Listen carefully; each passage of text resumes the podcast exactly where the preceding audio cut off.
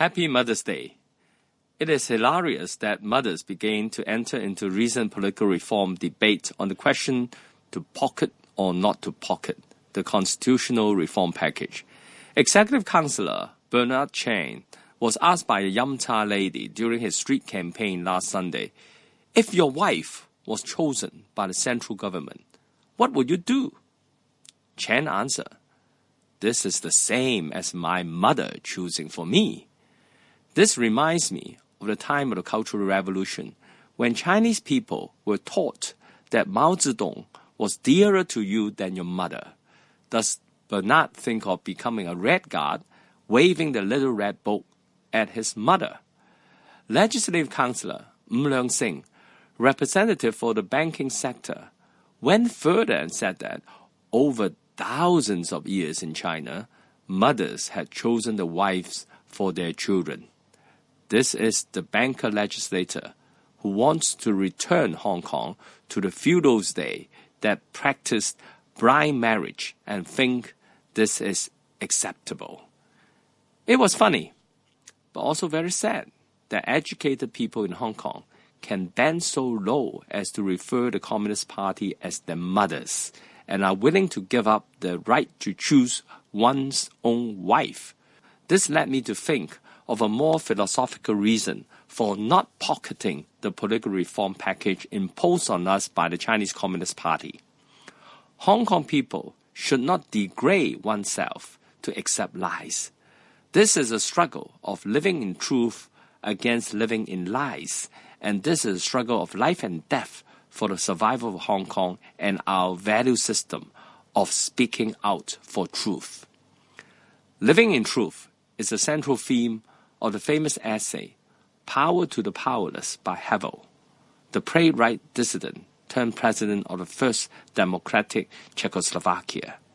Rereading his essay makes us understand what the fight over true democracy is all about. This is how Havel described the communist system. Quote, government by bureaucracy is called popular government. The working class is enslaved in the name of the working class. The complete degradation of the individual is presented as his or her ultimate liberation. Depriving people of information is called making it available. The use of power to manipulate is called the public control of power, and the arbitrary use of power is called observing the legal code. The repression of culture is called its development. The expansion of imperial influence is presented as support for the oppressed. The lack of free expression becomes the highest form of freedom. Farcical elections become the highest form of democracy banning independent thought becomes the most scientific of world views. Military occupation becomes fraternal assistance. Because the regime is captive to its own lies, it must falsify everything. It falsifies the past, it falsifies the present, and it falsifies the future. It falsifies statistics, it pretends not to possess an omnipotent and unprincipled police apparatus. It pretends to respect human rights. It pretends to persecute no one. It pretends to fear nothing. It pretends to pretend nothing. Unquote. Isn't this happening in Hong Kong today? It is here that Havel makes one of his most compelling points about living within the communist system. Quote, individuals need not believe all these mystifications, but they must behave as though they did, or they must at least tolerate them in silence or get along well with those who work with them. For this reason, however, they must live within the lie. They need not accept the lie. It is enough for them to have accepted their life with it and in it. For by this very fact, individuals confirm the system, fulfill the system, make the system are the system, unquote. If we accepted the lies of the government that passing the proposed political reform package with the 1,200 so called elected representatives controlling the nomination process is a step forward and is a fulfillment of the promise of universal suffrage, we, as the individuals, are confirming the system and are the system.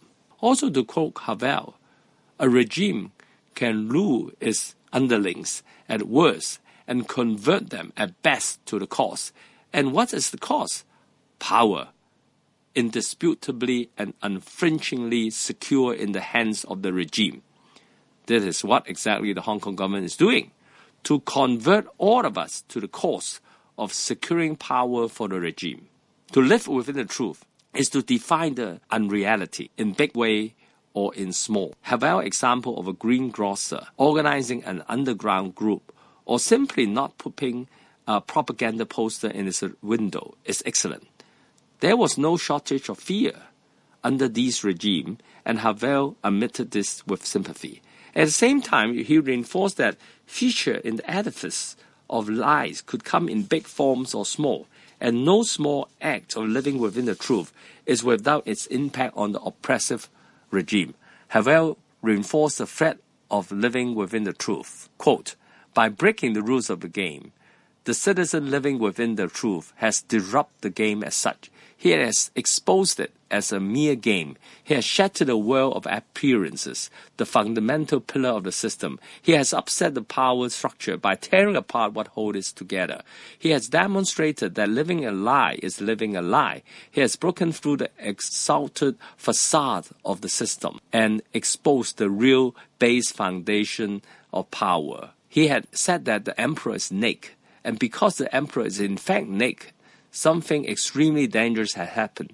By his action, the greengrocer has addressed the world. He has enabled everyone to peer behind the curtain. He has shown everyone that it is possible to live within the truth. It is our choice. Truth of lies. We are already the fortunate one to be living under communist rule with a makeshift shelter of one country, two system. We must defend this shelter by starting to live in truth and not accepting blind marriage by mothers. Mothers have no desire but the goods for their children, and comparing mothers to the central government is nauseating. Let us live in truth and believe in our mothers.